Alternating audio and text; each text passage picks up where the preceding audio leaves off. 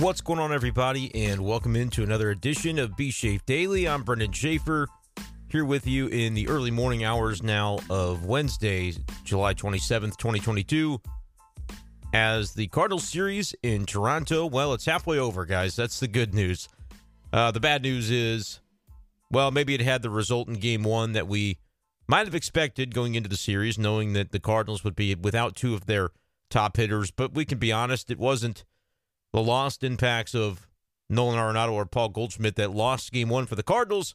Oh, yeah, there's a pitching problem for this team as well. And because the game was so disappointing and there weren't too many positives to take away from it, I'm not going to spend too much time tonight dissecting what took place in the Cardinals' 10 3 loss to the Blue Jays. I do want to, though, make a quick mention of some of the fallout still of the conversation surrounding the vaccine mandate and the, the rules that have caused Nolan Arenado, Paul Goldschmidt to be unable to play in this series. I'm not going to spend a lot of time going back over it because we did talk at length about it in the previous episode. And if you're wondering where B Shafe Daily was on Tuesday morning, the storms in the St. Charles County area sort of wiped out the opportunity for me to record and post a podcast. I didn't know when the internet would be back on. Turned out it was before noon on Tuesday, but with my day, I just did not have time to get everything figured out the way I wanted. So unfortunately, just wasn't able to do a show on Tuesday, but we'll be back on the grind here now and, and moving forward with B Shafe Daily. But my goodness, I did spend a lot of time throughout my day on Tuesday discussing on Twitter, you know, the the impact and the conversation surrounding this difficult and understandably sensitive conversation that surrounds a vaccination mandate that is costing the Cardinals a couple of their players in this series. And it's been conversations about personal decisions and why do you care? Why do you keep harping on this? Why are you bashing these guys? I hope that anybody who listened Sunday night, which would have been the Monday morning B Shafe Daily, to that podcast uh, doesn't see the way I've been approaching this as bashing Arenado or Goldschmidt.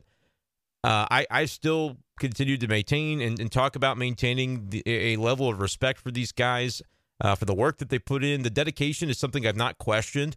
I don't think anywhere, whether it's been on Twitter, whether it's been on the radio, on KTGR, in written form, on the podcast, in any in any space, have I said these are guys who are bad teammates. They're not dedicated. They don't want to win. No, it's really been the opposite of that. I know, and and I feel like I've talked about this already, but I wanted to reiterate because it's been the entire day. And maybe the people that I'm debating with on Twitter aren't the people who are going to take the time to listen to B Shafe Daily. And there some of the people are. I've gotten good comments from people who say, "Hey, I don't actually agree with you on everything you said, but I really appreciate the way you approached it." And that's honestly bottom line what I have been shooting for with all this. And I don't I miss I I lose the plot from time to time, especially on Twitter because I'll tell you uh, th- there's a number of of ways that a Twitter thread can go off the rails and it can happen really quickly. And sometimes I even catch myself where I say, I wish I hadn't engaged to that level. But I, I'm trying to make sure I'm interacting with everybody and, and trying to respect the views, but also there are times where I I sort of have to take a stand and, and tell you when I disagree. But the latest iteration of why this has been taking place, still even a couple days after the news first broke about Goldschmidt and Arenado, uh, was that last night I noticed before going to bed Katie Woo's article that she wrote. I saw the tweet of it where she said within the tweet that she spoke to both players via phone later that initial night. And I said, Well, I haven't seen this. I'd like to see what they said. And in both cases, they really declined to go into more specifics about their statuses and their reasons for not being vaccinated. Because they say they've got reasons, it's personal, and I understand the personal nature of it. But I, I have sort of maintained that, A, it's a competitive disadvantage. I've said that since the beginning. And that's been about the process over the results. I, the reason I spent time talking about it before the series and not after is because I'm not trying to go after the fact and point the finger at either of these guys and say here's why the Cardinals lost these games. That's really not a productive way to go about this in my opinion and I don't it's not my goal either. And if you look at a 10 to 3 game today, of course you could say well the pitching is the reason the Cardinals did not win this game. Andre Pallante didn't have a good start. He was dealing with trouble from the very beginning in the first inning. Uh, part of the reason that maybe I've been talking about preferring Pallante in the bullpen, I think that could be a better role for him if the Cardinals could find really two more starting pitchers at this point. The bullpen didn't do its job. Jordan Hicks, Junior Fernandez gives up the grand slam to George Springer. I mean, and, and then really struggled thereafter. They came in to pitch the next inning and wasn't particularly successful. So the pitching let the Cardinals down today. We'll see how Wednesday's game goes. We don't know the outcome of that yet. But that's why I wanted to make clear my, my entire opinion on the, the Goldschmidt and Arenado situation prior to knowing the results. And I've had people debating me and saying, well, the folks that have made a big deal out of this are really going to look silly in the aftermath if the Cardinals win these games because their entire point will be moot. And that's really not accurate because if my if my premise, right, if my premise and the narrative that I was trying to push was the Cardinals lose these games because of no Goldschmidt and Arenado, then that's why they missed the playoffs by a game or two. Then Arenado, Goldschmidt are bad teammates, and I told you so. That's never really been my goal. And I feel like a lot of times when somebody is amped up and charged up about a topic, whether this is politics or sports, it doesn't really make a difference. And and we're seeing the intersection of those two things in a lot of ways now. But when somebody's really fired up about something, they just kind of get entrenched in, well, here's the narrative and here's the thing that needs to take place for my team to win the argument. My political team, whatever the case might be. And I have genuinely tried to not approach it from that perspective where I don't have a team. I have a job. I, I cover the Cardinals. I write about them. I talk about them on the radio. I've dedicated this podcast to being a Cardinal centric podcast, especially during the season. There may be time to time when I talk about fantasy football coming up, but I'll let you know so you don't accidentally click on an article or, pardon me, on a podcast that you don't want to see as a Cardinals fan if it's about football, which you may not care about. But I talk about the St. Louis Cardinals at length, at nauseum, during the season, in the offseason, talking about everything pertaining to this team. So when two of the best players on the team, arguably the two best players on the team, two all star players who are as dedicated as any Cardinal I've seen since covering this team in the beginning of 2016. I mean, this it's been that long for me, just really straight out of college. You've had some good players, some Matt Holliday's that were that were around toward the end of his career uh, when I was first coming in seen Yadier Molina up close. This year's been a different story for Yadi, but you've seen the Wainwrights of the world. Now getting a chance to watch Albert up and close and personal toward the end of his career. But Goldschmidt and Arenado, I mean, they are at the top in terms of just the consistency with which they have done their work in the time that they've been here in St. Louis that I've been around to watch. So I would never question the dedication of either of these guys. I try to be as clear in my tone and in my words about that as I can be. But that is precisely what makes it so fascinating, compelling, and interesting, and, and at times, yeah, disappointing if you think about it through that lens. That this is a situation the Cardinals are faced with, not because, and maybe other writers have taken this approach or other talk show people have taken this approach. And if they have, I'm not trying to bash them either or demean them for the way they think through this because I, I really, it's an analysis question to me. I'm trying to analyze what's going on.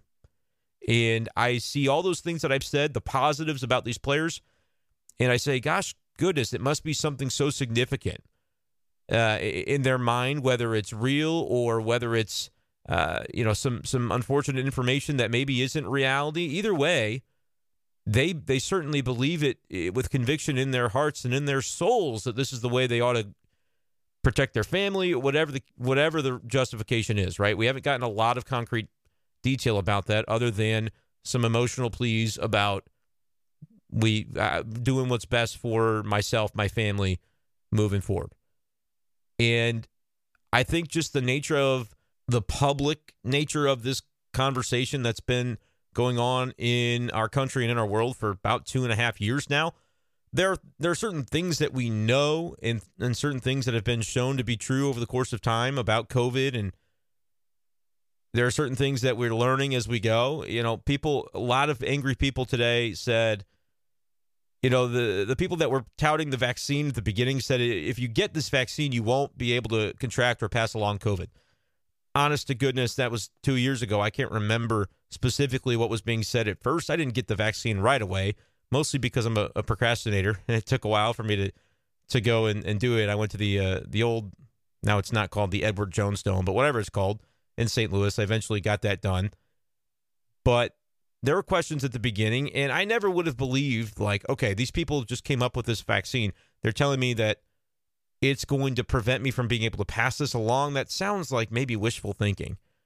And if people were passing that along, and I think there were certainly people that were trying to make those claims, they were wrong. Like, we don't have to pick our political team and say it's one or the other. These vaccines are great or these vaccines are terrible. We we, we can be nuanced and, and follow the data on, on what things are part of it is interesting to me because I know it tends to be folks who are not aligned with the vaccine or, or not into it. They want the personal choice, at least, to not be able to do it.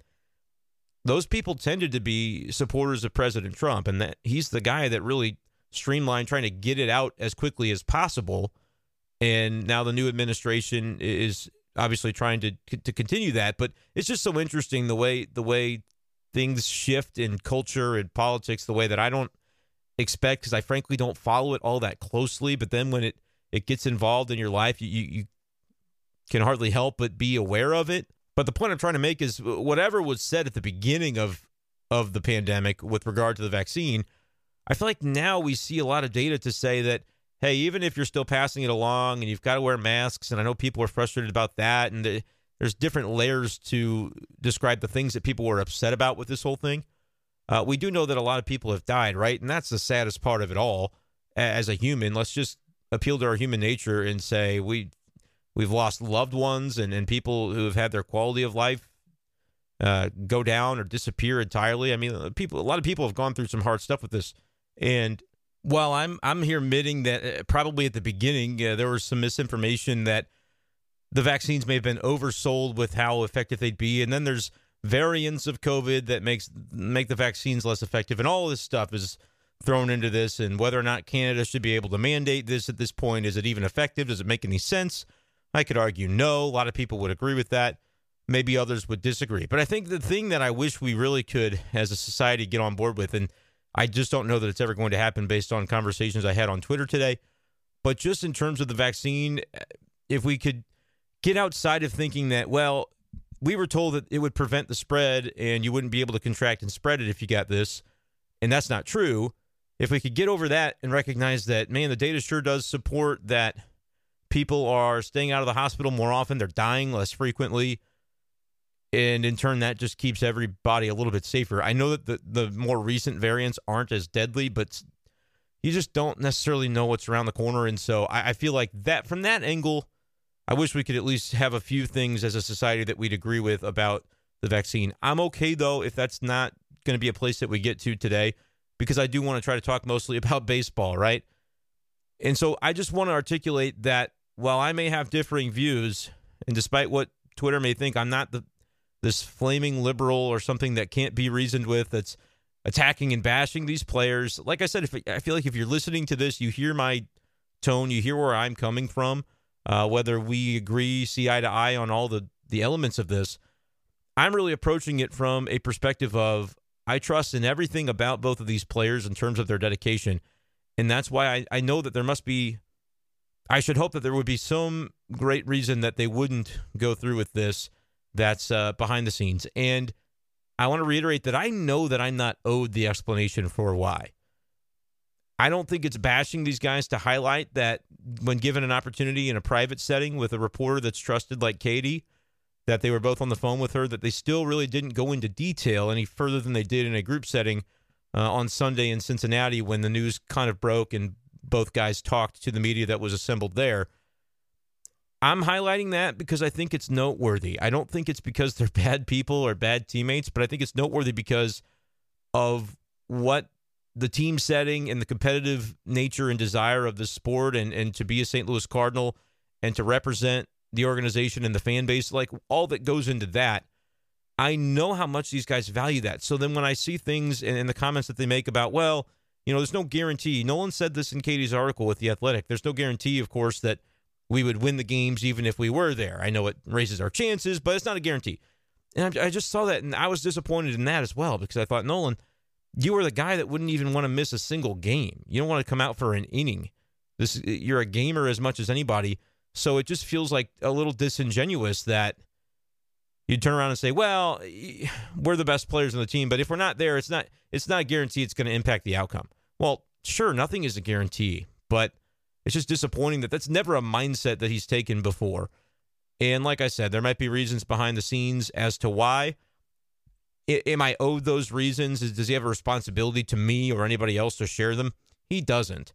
I mean, it is a free country. It is the beauty of America in so many ways that he he can do anything he pleases. And he was asked about it a couple different times, as was Goldie, and they didn't really they declined to get into specifics. They wanted to remain what they called that private, personal, medical decision, and they can do that. That's within their rights. But I I do feel it's within my right and kind of my job description to follow up with that and say that's really interesting. Here's where I don't think that meshes with the personality and the dedication that we know them to have every other situation besides this one and then talk about it. It's not to say I'm bashing these guys, but I really do think it's it is a dichotomy. I've used that word and I've used the term cognitive dissonance because outside of this, it's just so unlike either player to to put their team in this sort of position.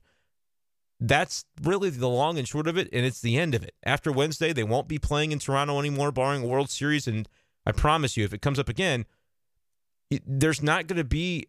I, I, I hesitate to believe that the same people who are calling it no big deal now would feel that way if the Cardinals played in Toronto in the World Series. Now they might devote much of their ire toward Canada at that point in the law, rather than at the players themselves, and uh, you know that's perfectly fine. But I'm I'm just trying to to see through to all these scenarios and say if it's if it's good enough for one, wouldn't it be good enough for the other? This is just regular season games. They play 162. Like, there is any way you can frame this, depending on which side of the ledger you stand on and your beliefs on this, to end up feeling good about your argument. You can you can absolutely win the argument with yourself, certainly by by framing it in your head a certain way.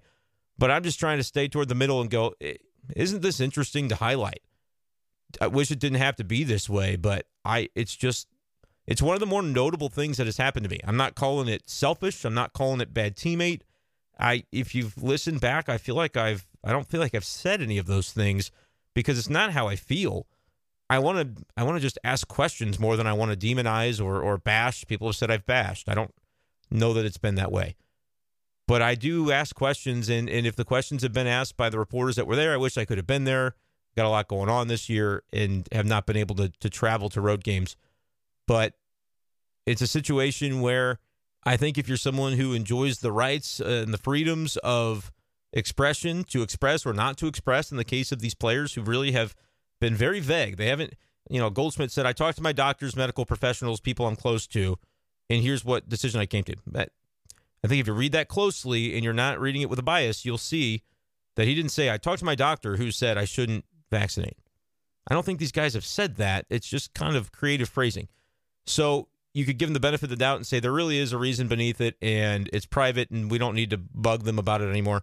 And I would respect you for doing so. My stance is more hey, we've seen a lot of, we've seen millions of people re- decline the vaccine for various reasons.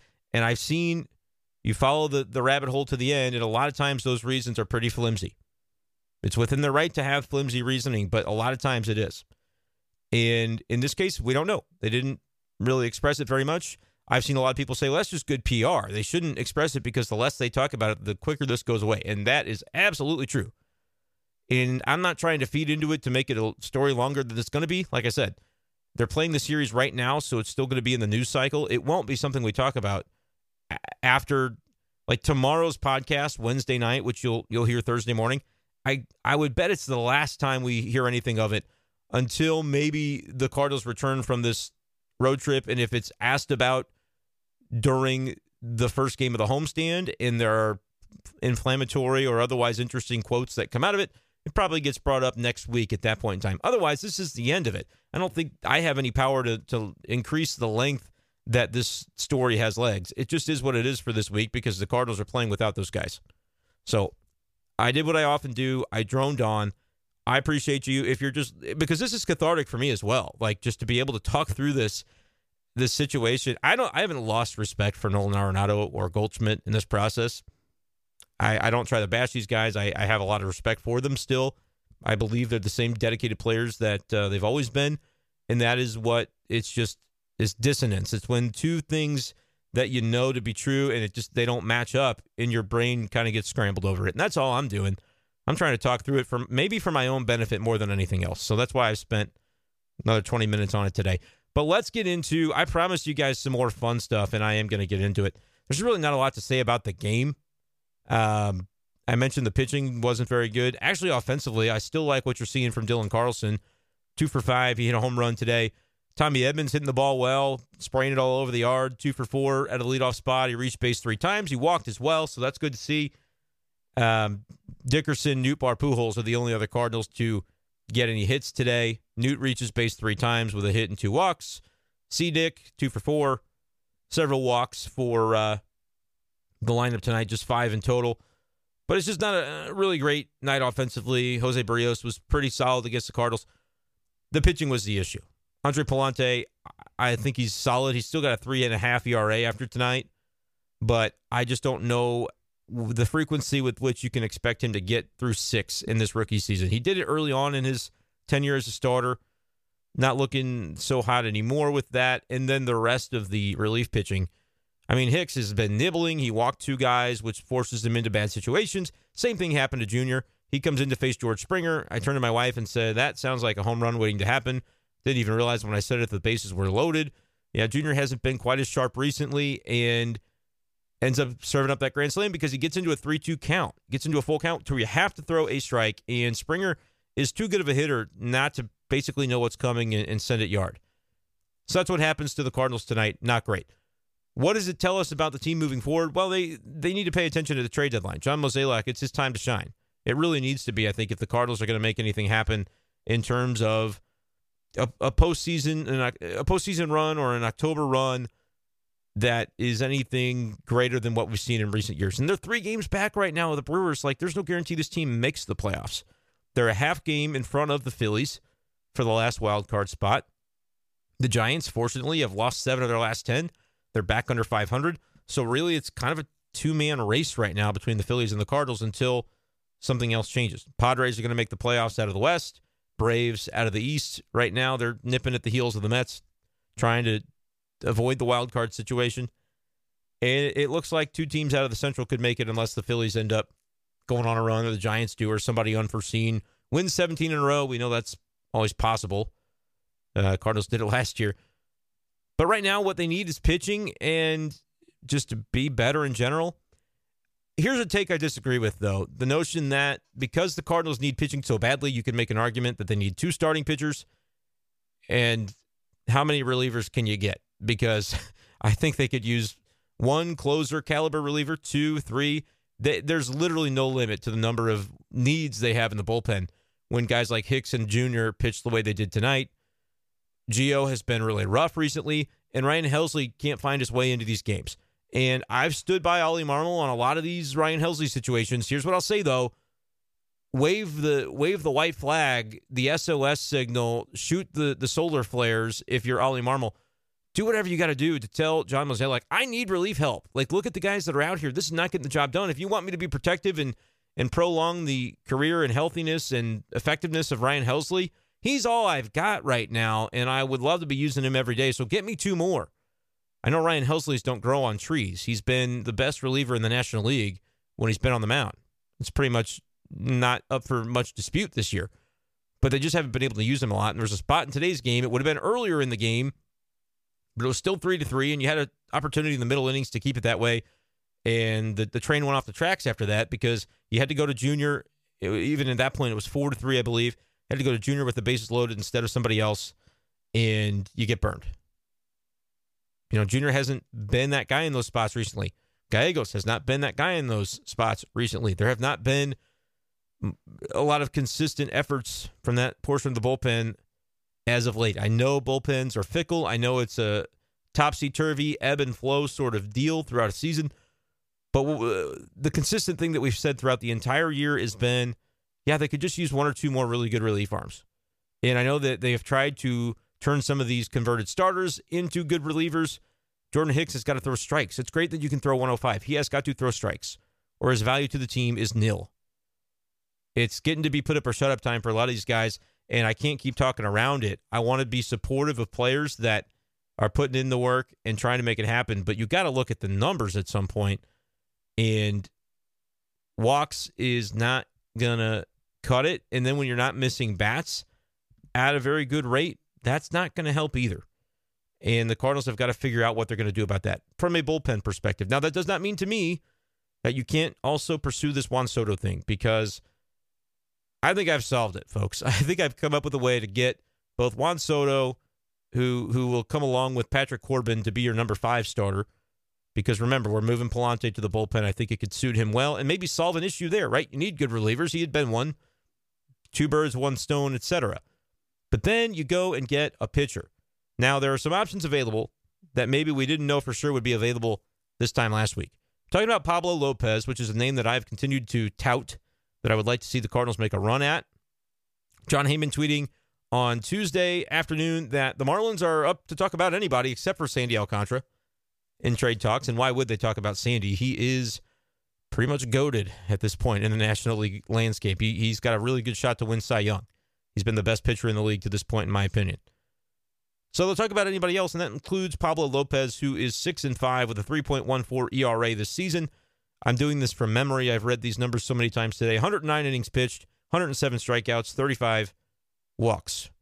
So 107 to 35 is his K to walk ratio. It's about three to one. You take that. He is not making a ton of money and he'll be in arbitration the next two years, so he'll be a free agent after the 2024 season. He's currently 26 years old, or at least he's in his age 26 season. He may have turned a different age by now. I, I don't believe so. I think he's 26. Would be a really good fit for the Cardinals as sort of that number three guy. And whether you say he'd be better than Mikolas or better than Wainwright or below those two guys doesn't really matter. You get into a playoff series, a wild card series that I believe would take place on consecutive days. There might be an off day that I'm not aware of in the middle of that, but I know there's no travel day because the wild card series would take place in the same city. That's the advantage of having the home field advantage and the higher seed in that wild card round. But you need a third starter, and I think Pablo Lopez could certainly be that. What the Marlins seek, I, you know, it's anybody's guess, but it would make sense People have speculated a center fielder would be nice for them.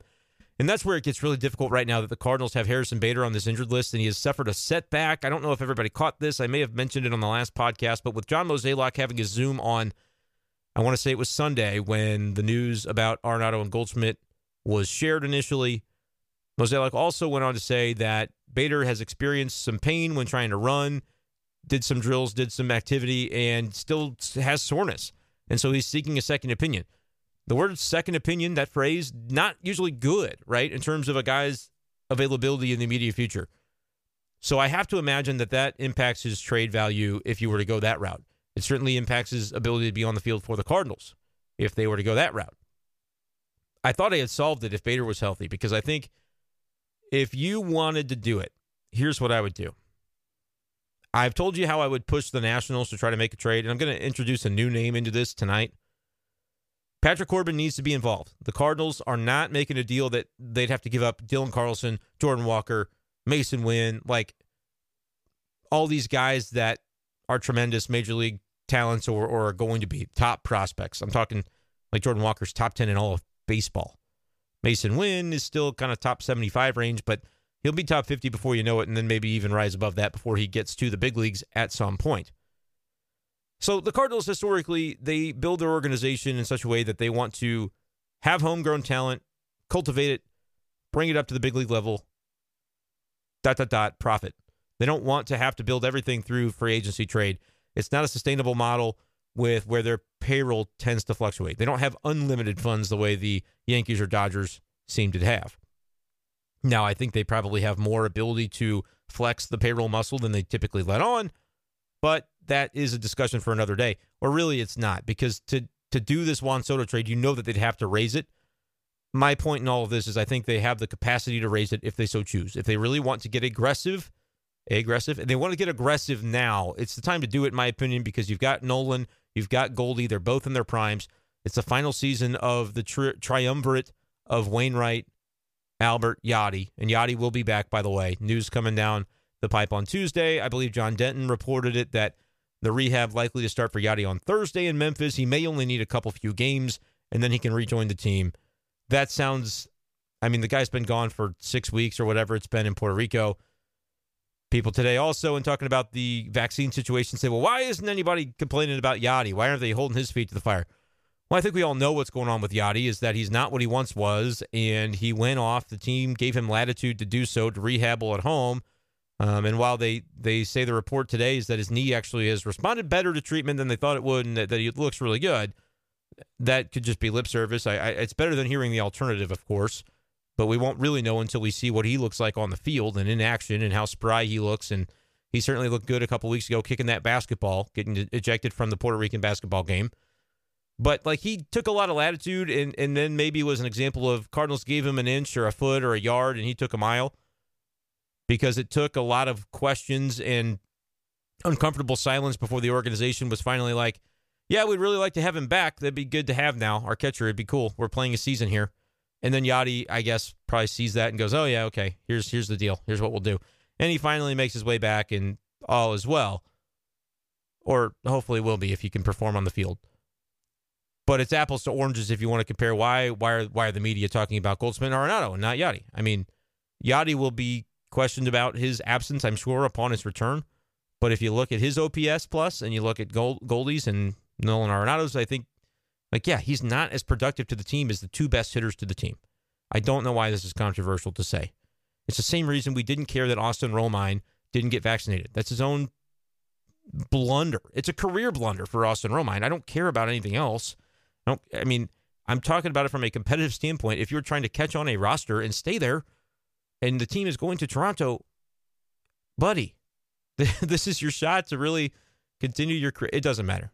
It doesn't matter. He was going to He's going to be sent down when Yadi gets back anyway. Why am I still talking about this? The point I was getting into before I got sidetracked, as so often happens, was that this is the time to get aggressive if you're Cardinals ownership, front office, and you really do want a World Series. If they just want to continue printing money and being close and putting themselves in the mix to potentially someday conceivably make a um, that's just fine if that's the way you want to go. But realistically, look at the Dodgers. Look at how they've loaded up. Look at what the Mets have in terms of the pitching that their playoff rotation could encompass. Look at the Astros, the way they're playing. The Yankees have just some ridiculous talent on display right now. To compete with those teams, you can't just get yourself into the tournament anymore and say, well, hope it works out. That's not going to fly in 2022. There are teams that are just getting so far ahead of the curve, and I don't see how you compete with them. Cardinals did their darndest to compete with the Dodgers in the wild card game last year, fell short. And that was like as close as I think you're going to get to beating those kinds of teams without making some substantive changes. And a guy like Juan Soto doesn't come on the market all that often. And so it, to me, it is a, per, a perfect storm of trying to make something happen right now. So I think I've solved it, guys. I think I've solved it. It'll require a few things. It'll require Bill DeWitt to say, yes, we're going to raise payroll and figure out the rest. We've got money coming off the books after this year. So 23 24, it's honestly, it won't be as bad as it seems. And maybe you can talk Washington into eating some of the Corbin money so it's even less bad than it seems. But when you think of surplus value on a Juan Soto, that means basically what's he going to earn in terms of his salary and what's he worth to you on the open market? What would he get on the open market? If he's worth 50 million a year on the open market and you're paying him 30, that's 20 million of surplus value. And I have been sort of critical when I see people say, well, I plugged it into this trade website and I found out that the Cardinals could do this, this, and this, and it would work. But then I started looking into this. The Athletic actually put a good article out about the uh, the trade baseball calculator, whatever it's called, the guy that put it together and stuff. And I've started tinkering around with it. I think it's important. Bottom line about this is for those, if I've criticized you for using it, I haven't meant to do that, but I've meant to just kind of say, like, be careful. Know that this stuff is not the end all be all. It's it's fun to play with on the internet, but it doesn't make it real. That's the bottom line. We don't know what the Nationals want. We don't know what the Cardinals are willing to do. Those are limiting factors.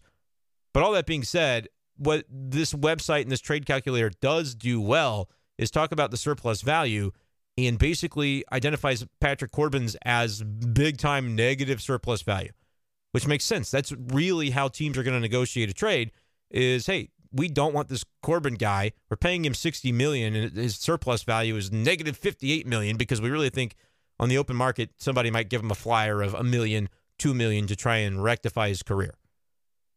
So he is a big bog down on a trade offer. That's perfect because all the Cardinals got to do is pay him.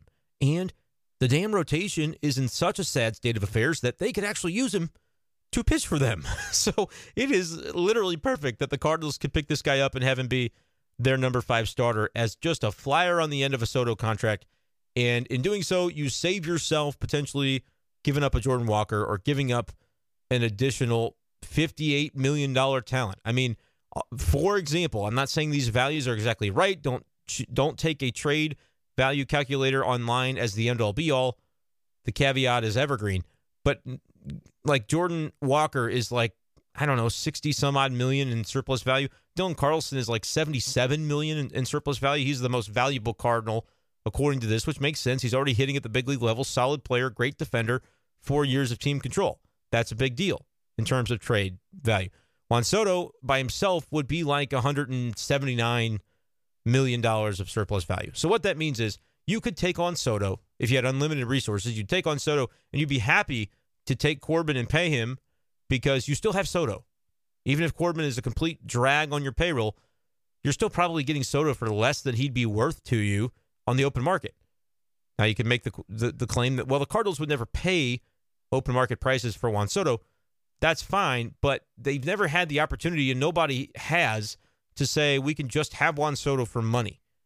So the fact that Juan Soto can become available here, and you got to pay some extra money to Corbin to get him, and it means you don't have to pay guys like Jordan Walker to do it. Sign me up. It's so obvious to me.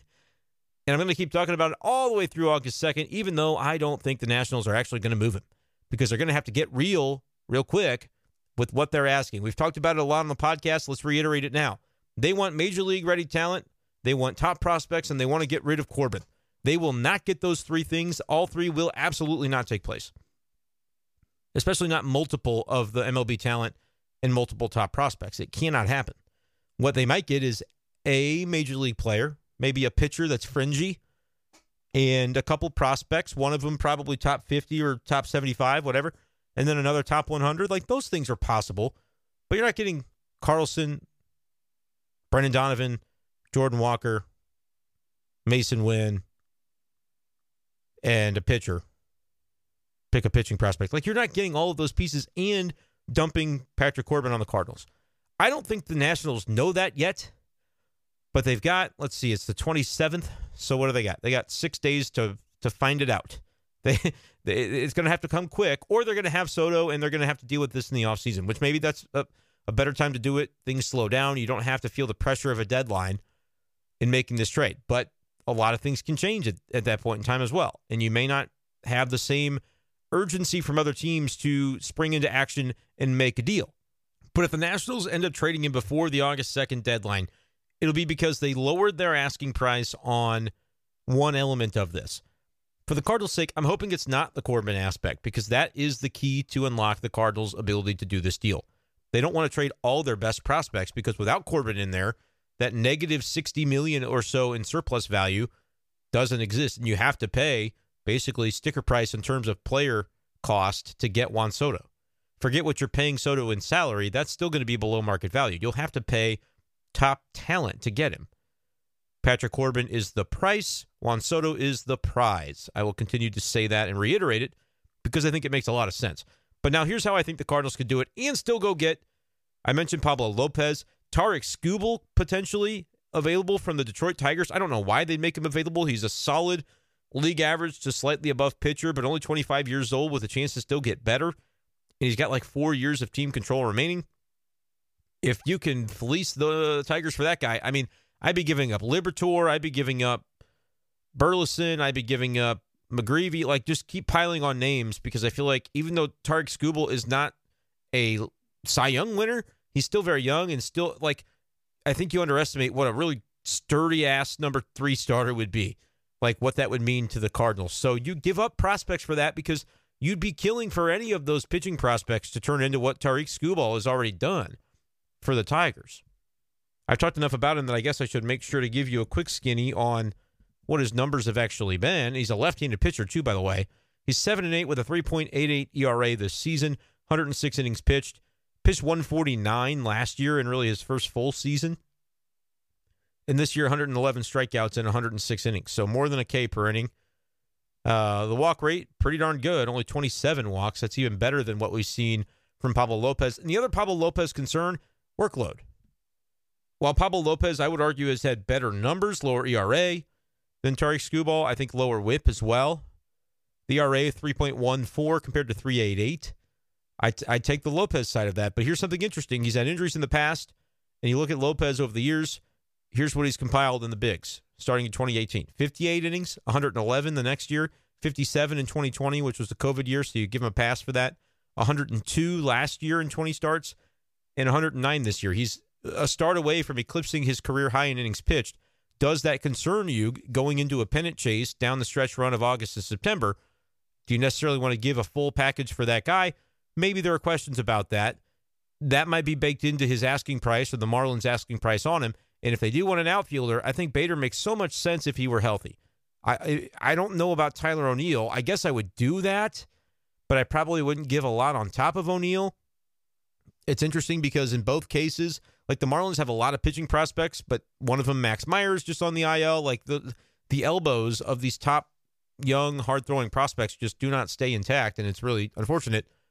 But that means they can never have too much pitching. So I can't imagine that they would just say, "Yeah, we'll give you a bona fide pitcher at 26 years old who's under control for your bona fide outfielder who's had injury concerns uh, himself and has not played all that well this year." Like maybe they would do that swap straight across. And if I'm the Cardinals, I think I have to consider it. But especially if I can go and get Juan Soto, right? Like my ideal, my dream is that Bader is involved in getting a Pablo Lopez, and I, I forget the exact trade that I had dreamed up, but it was Bader with I think Gordon Graceffo, who's top 100 prospect according to Baseball America, good Double A pitcher. A lot of lot of social media folks, a lot of Kyle Reese's of the world, the Twitter people are in on this guy. Uh, I think he's still got a lot of development to undergo, but he's still pretty young, 23 years old, I believe he is. Doing a solid job at Double A this year. I would trade him though because again, bird in the hand, better than two in the bush, etc. Sometimes these prospects that look like they're going to turn into something great, they don't. Every once in a blue moon, they turn into Sandy Alcantara, and we'll harp on that for a million years. But it's not like the Cardinals. It's not like we can really blame them. We can just talk about the outcome and saying, "Man, that sucks that Sandy is the one that got away." But realistically, you got to be reasonable and not necessarily blame them for it as though it was just this huge talent evaluation miss. Like it was a miss, but it was one that can happen. And they're going to when you make trades. You can't be gun shy in making these kinds of trades when you're trying to improve your team and win a World Series. A lot of people like that phrase. Prospects are cool, but parades are cooler or flags fly forever. Those things are true, but they also imply that by trading the prospects, you get the flag, you get the parade. You don't always get those things, but I do agree with a an aggressive mentality to try to acquire them I think that definitely makes a lot of sense. It makes a lot of sense right now with where the Cardinals are. So I'm looking at Skubal from the Tigers. I'm looking at Pablo Lopez from the Marlins. Evidently, we find out on Tuesday both of those guys could be available. If I'm the Cardinals, I'm definitely pursuing it. Whether it's an O'Neill, I would again, I'd rather it not be O'Neill because I think O'Neill can still be a middle order bat, especially if your outfield is O'Neill, Carlson, Soto. That would be substantial to go along with Goldie and Arenado in your lineup, that's like, again, I've used the analogy of Thanos and the Infinity Stones. I think O'Neill can still be one. Soto definitely is one. Bader probably is not. If he were healthy, he would still be racking up wins above replacement because of his defense and, and league average hitting. And he would be probably raising his trade value if there was such a thing. I don't think it's possible, though, because of the injury. Not while he's getting a second opinion. I just can't imagine it. But if we were in fantasy land, I would have used Bader with a McGreevy and a Graceffo to go get Pablo Lopez. They get their outfielder that they so desperately crave in Miami, and they come up with two pitchers that could potentially replace Lopez down the road in Graceffo and McGreevy, who was first round pick last year from the Cardinals. So you're in good shape with that. And then you turn around. I would have done the Soto trade first, honestly, because it, it, looks cooler that way. But then you trade for Juan Soto and Patrick Corbin. And here's the name I think you may have to give up, and maybe they don't like him, and so it's a non-starter. We've heard rumors that they don't like Matthew Liberatore, and so even though your surplus value calculator might see that, oh, he's very valuable in a trade because he's a top 40 prospect, Nationals might say, we don't think he's going to be a good pitcher, so we don't want to trade for him at that value. All right, that's fine. Here's another name, Nolan Gorman is the name I'm going to throw out there because I'm protective of, here's who I'm protective of Dylan Carlson, Jordan Walker. It's my it's my one A, my one B. I won't trade him. I don't want to, certainly, under any circumstances. Even for Soto, I could be talked into it maybe, but I, I definitely would prefer not to. Especially Carlson in the case of Bader having issues with his foot and not being able to return to center field. I think I do need Dylan there. But because I'm telling the Nationals, I'm taking Corbin from you, so just ignore the 1A and the 1B, but you can have everybody else. And unfortunately, I think the next best player in terms of value and team control and upside is Nolan Gorman. And so I think I would trade him, and I'd try to make him the headliner along with Masyn Winn in a Juan Soto trade. I would go Gorman, and I haven't tweeted this poll out. DM me at bshafer12 on Twitter after you listen to the podcast. And if I haven't tweeted out the poll, say, hey, that's a great poll, and here's how I would vote yes or no. But I'm looking at Soto and Corbin. And again, you're taking all the Corbin money in this case. It'd be nice if they pay it down some like the Rockies did for Nolan. Uh, but let's just assume that they won't do that because they're really trying to get rid of that money before they sell the team. I'm looking at Soto and Corbin, and I'm giving them Gorman, which I don't want to do. I think he's still a good player with upside, but we had a good caller on the radio show on KTGR today who said, What about the comparison of Gorman to Colby Rasmus in terms of being a, a raw power hitter who hasn't really come into his own yet? And I would say, well, Colby had a lot of off the field stuff with Tony La Russa and his dad trying to tell him this and that about his swing. The team didn't like that. And so there was drama surrounding Rasmus when they traded him away before that 2011 World Series run.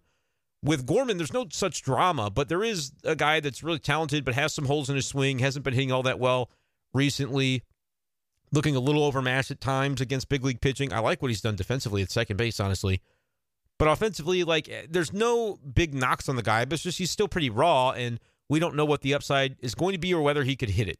And so I think that honestly plays in the Cardinals' favor as long as the Nationals haven't looked at what he's done this year and say, yeah, we just think there's too many holes and we, we don't want to we don't want to have him be the headliner of this trade if we're giving up a franchise icon. Okay, so be it. But I'm looking at it and saying Gorman, Masyn Winn, who's a double A shortstop, top 75 prospect on the rise, could be even higher this time next year, certainly those two guys as headliners, you might not get your 1A or 1B, but Gorman and Winn, we're already talking some big names here. And then let's get into the pitching side of it. Which pitchers remain? Well, if we gave up Graceffo and McGreevy to the Marlins in the Pablo Lopez deal, or we're planning to do that, who else remains? Well, maybe you have to go Graceffo into this deal and Liberatore into the other deal to the Marlins because they don't like Liberatore in Washington, D.C. Maybe that's the case.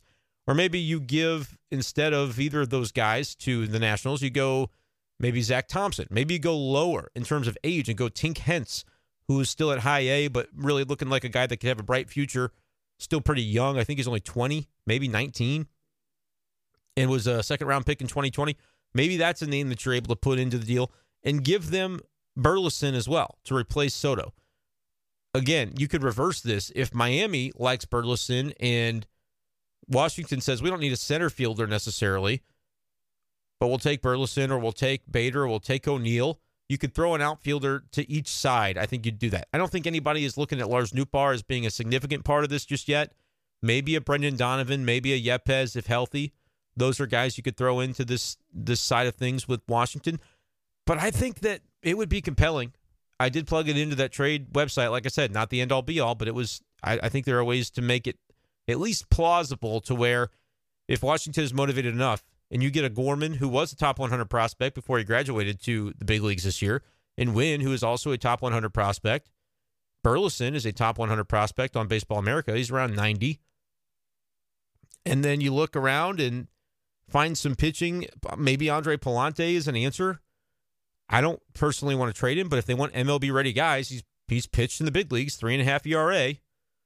Zack Thompson, similar story. Don't want to trade him, but if you had to, I don't know about Jordan Hicks having trade value right now. Don't think Jack Flaherty. He's got negative trade value, if anything, because he just he's not healthy. So you can't really count on him to be anything with a shoulder concern that's been lingering for over a year. Don't look in that direction. But I, I think with enough pitching and having Gorman Winn be uh, kind of a, a tent pole for a Juan Soto trade, I think you could theoretically do both. Will they? Yeah, probably not. But I'm just, I think it just goes to show the strength of the young talent in the organization right now that you could even dream it up and say, yeah, actually, I think those things could happen. You'd decimate your farm system, but man, you'd have a really good roster. And you still have Jordan Walker and Dylan Carlson the way that I drew it up. So Let me know what you think about that. I don't know if it's realistic. I, I, think it's even less likely that the Cardinals would hear it and say, "Yeah, we'll do that. We'll trade seven or eight of our our young talented players that is close to 50 years in service time." We're not, you know, they're probably not doing that. But I think if you wanted to go all in and really buck the trend of what the Cardinals have been for the last five ish years, where they just seem to kind of get close and they make a run and it doesn't work out, and they've had to change managers multiple times. And now the new manager, they thought he was going to be this yes man, but that was always a stupid narrative because he's doing the same things that Shildt did and saying, yeah, you got to miss bats. We got to do certain things. We could use, you know, he hasn't said, Mo, get us some help. But I mean, he's, if you if you read between the lines on some of the phrases, he could definitely uh, be appreciative of some some outside assistance at this point in time because he's got the relievers that he's got and he's got the lineup that he's got. He's got the rotation that he's got. I think it's time for John Mozeliak to kick it into gear to find a way to make something happen before August 2nd. What will it be? Could it be a variety of moves? Trade for some relievers and a starter? Even if it's not Soto, I think that would be productive. Uh, but I do think if you went Pablo Lopez or Skubal and Soto Corbin, it would be the most dynamic trade deadline in Cardinals history and I struggle to find many ways for it to go wrong. I really do. So let me know what you think about it. That's kind of the way I've drawn it up.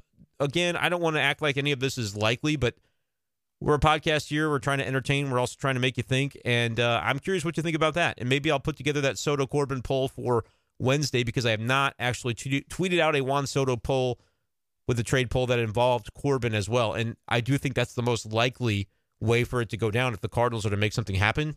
Like Corbin's got to be in it to me. So probably should tweet that out on Wednesday. Let me know what you think at bshafer12 on Twitter. First time I've said this show uh, on the show in 51 minutes, but please do subscribe to the podcast if you haven't done so. We've gotten our listenership up quite a bit over the last week with trade talk, and people are really excited this time of year. I would love for you guys to stay with the show. And if you're on the fence about it, DM me at bshafer12. Be like, you know what, show's okay, but I would probably listen more if you did this. I am literally a blank canvas, and I want to know what you guys want to hear in a Cardinals podcast because that's what I'm trying to be here to provide. So subscribe on Apple Podcasts or Spotify. The sounding board is at bshafer12 on Twitter and in the direct messages on the tweet machine. Appreciate you guys. As always, that's going to do it for this edition of the show, and we'll talk to you next time on B Shape Daily. Peace.